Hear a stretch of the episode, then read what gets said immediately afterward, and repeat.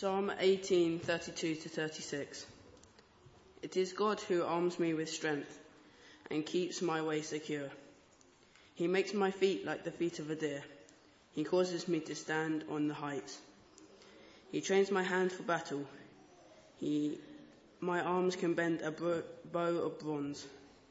You make my saving, you make your saving help my shield, and your right hand sustain, sustains me. Your help has made me great.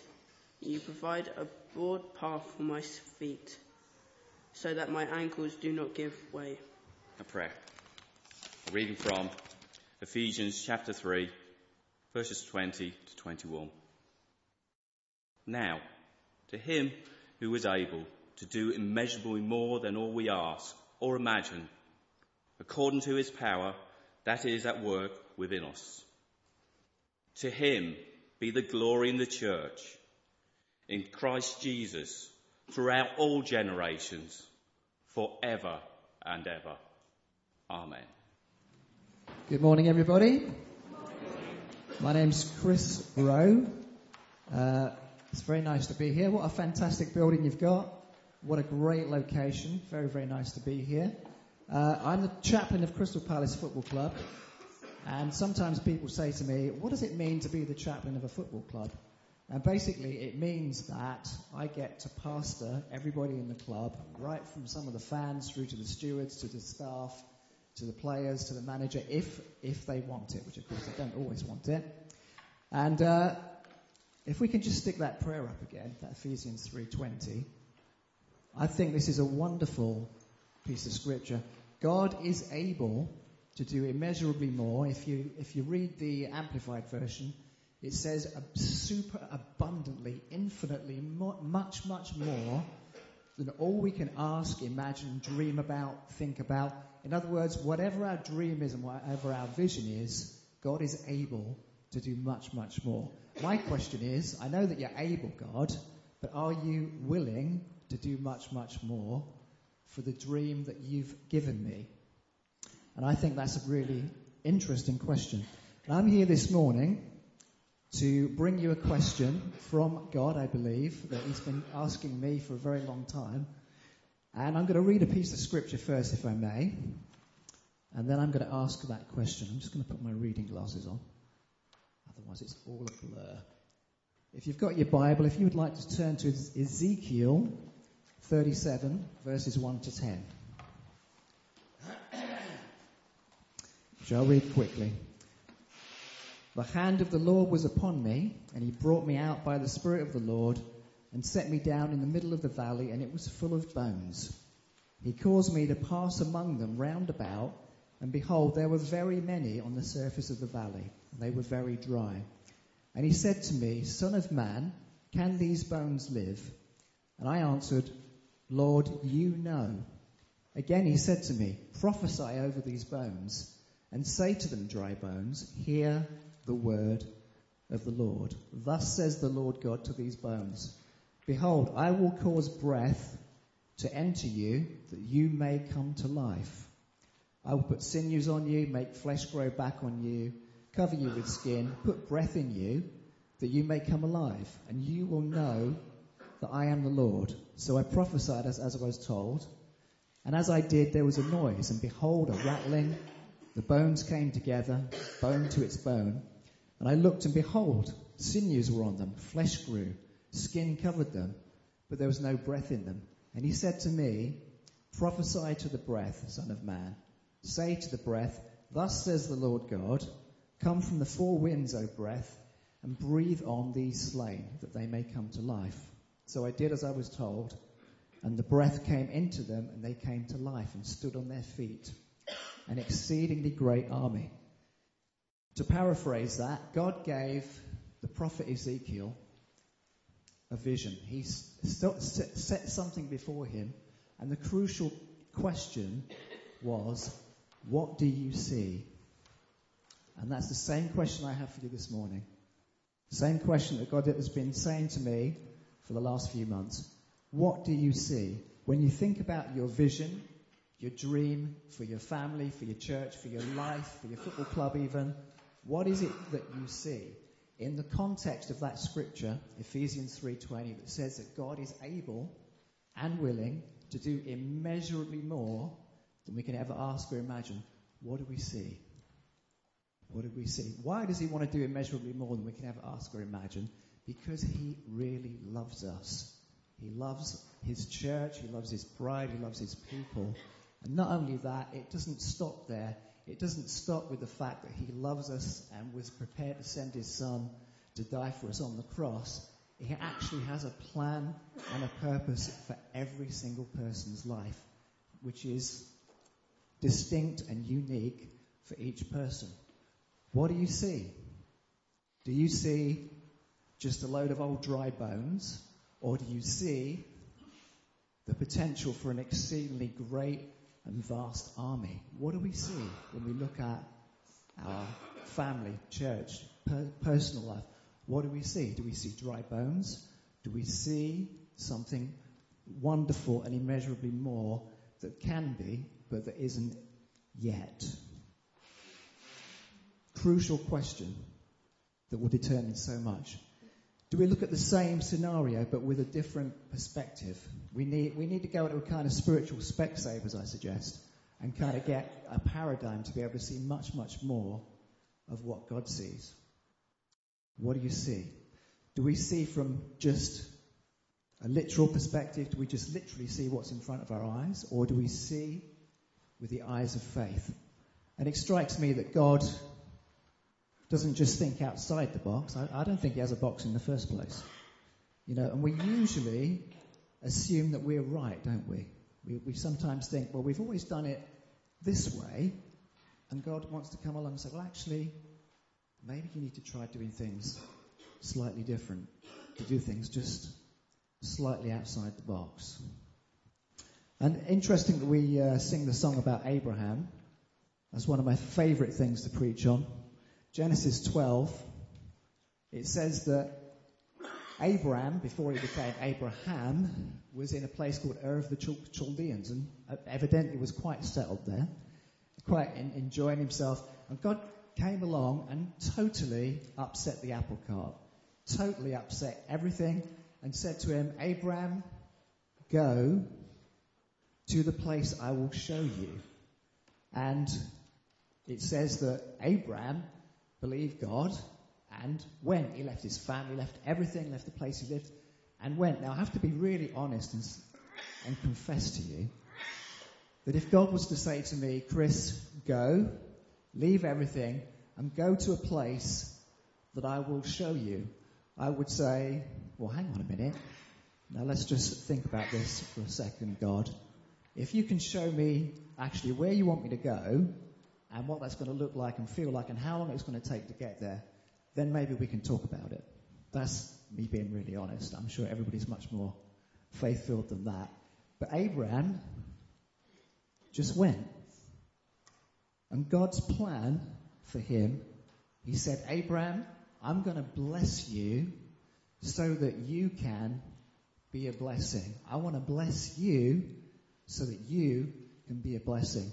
And the bigger picture, the immeasurably more of God's incredible plan, was not only was, was, was that Abraham was going to be a blessing to those around him, but ultimately, through his ancestors, that not only would that blessing come to all the ancestors, but the blessing to all humanity would come through Jesus Christ, who would bring the blessing of redemption and salvation to humanity. God's immeasurably more than we can even think or imagine.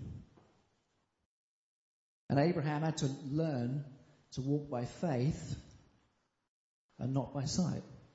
Because he went, as God had said, and verse, I think it's verse 11 of chapter 12, he went to the last place he'd been to, and when he got there, guess what he found?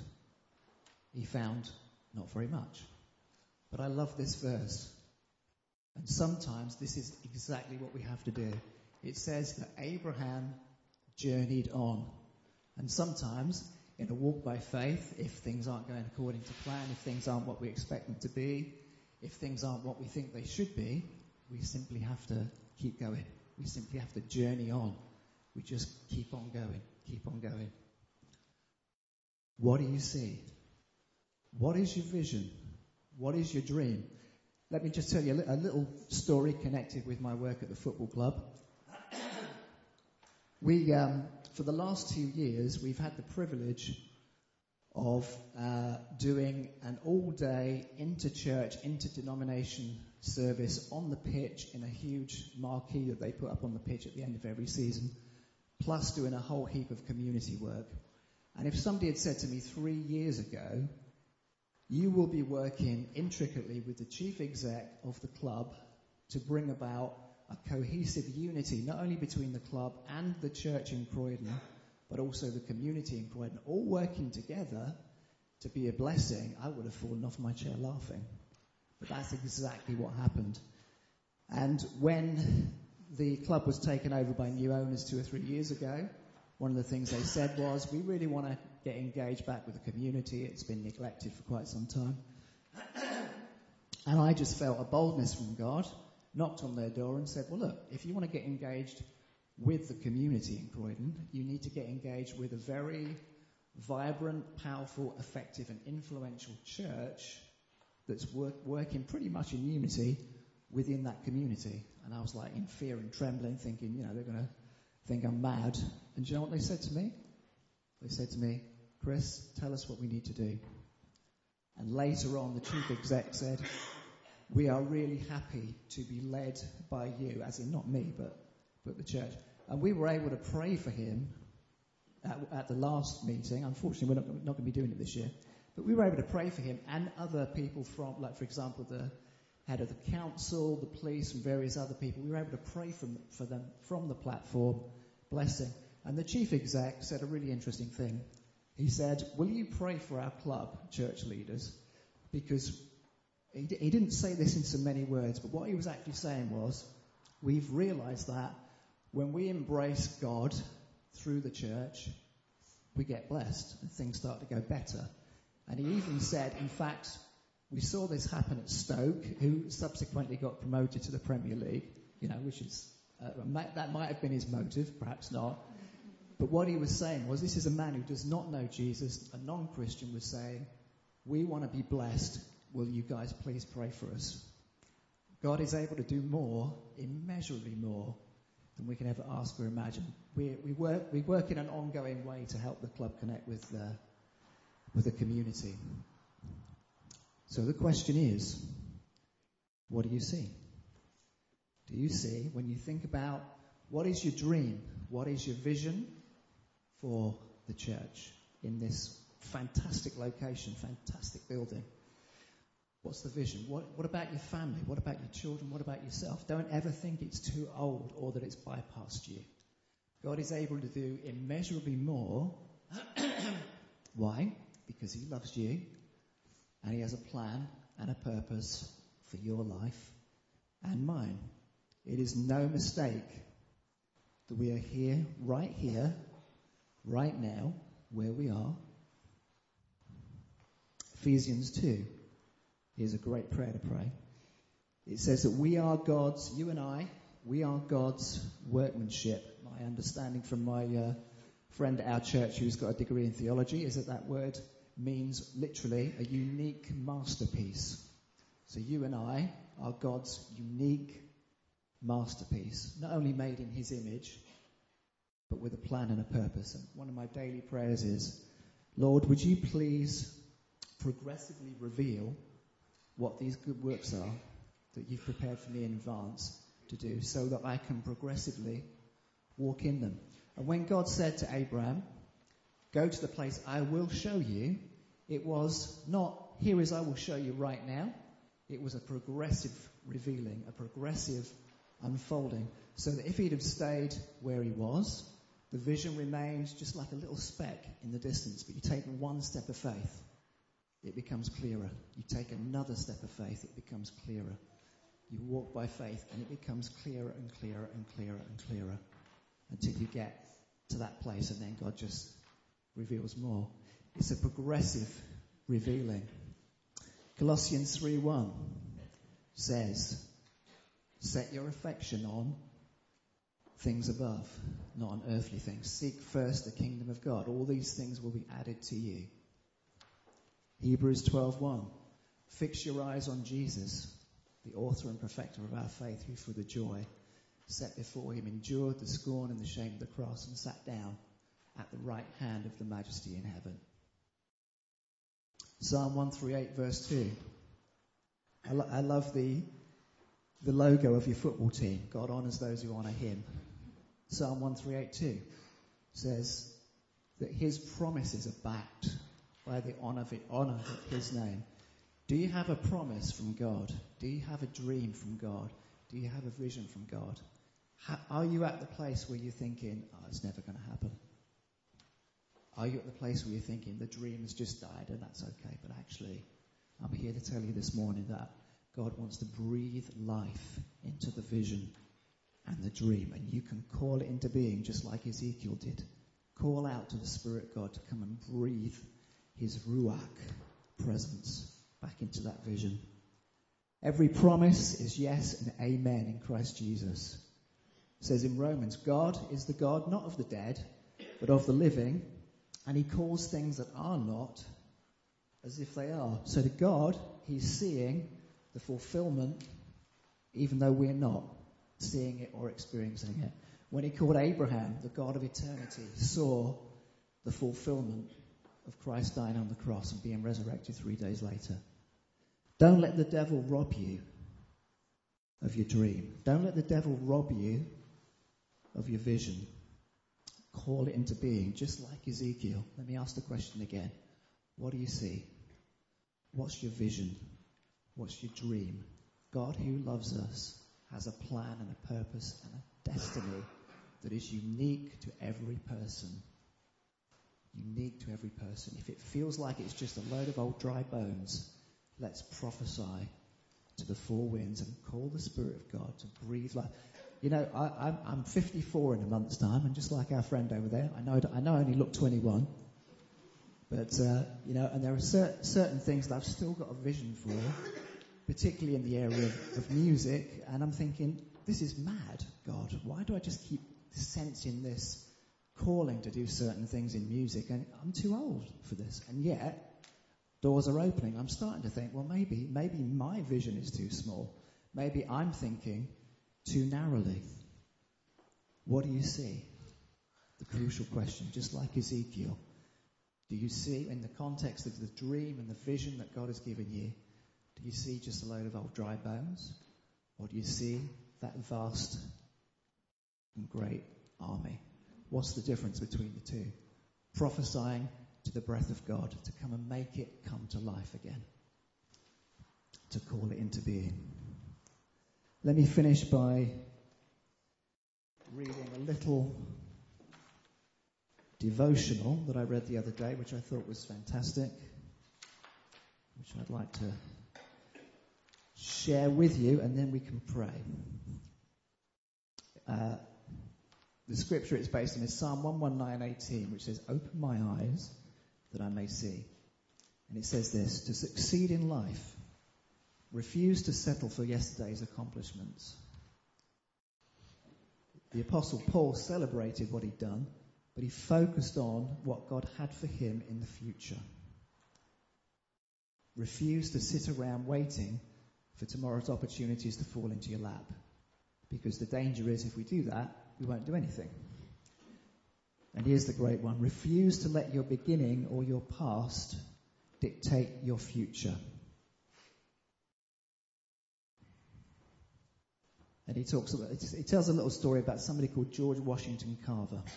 He was born into slavery in 1864. And he was a, a foster child. He was very frail, but he was interested in agriculture. And he was initially rejected by schools that were only for white people. He lived rough until a, a, a midwife found him in a barn and introduced him to Jesus when he was a child. Uh, he was a friend of three presidents and he ended up with inventing over 300 different things which were which caused him to be called the father of ag- agriculture. And it says, despite his disadvantages, he never became bitter or spent so much as a moment getting even. Instead, he went into his laboratory every morning, 300 inventions to do with agriculture, and this is what he prayed Lord, open my eyes so that I can really see. Paul says in Ephesians 1, Lord, I pray that the eyes of our hearts may be opened in order that we may see the hope to which you've called us. And that's another daily prayer, really.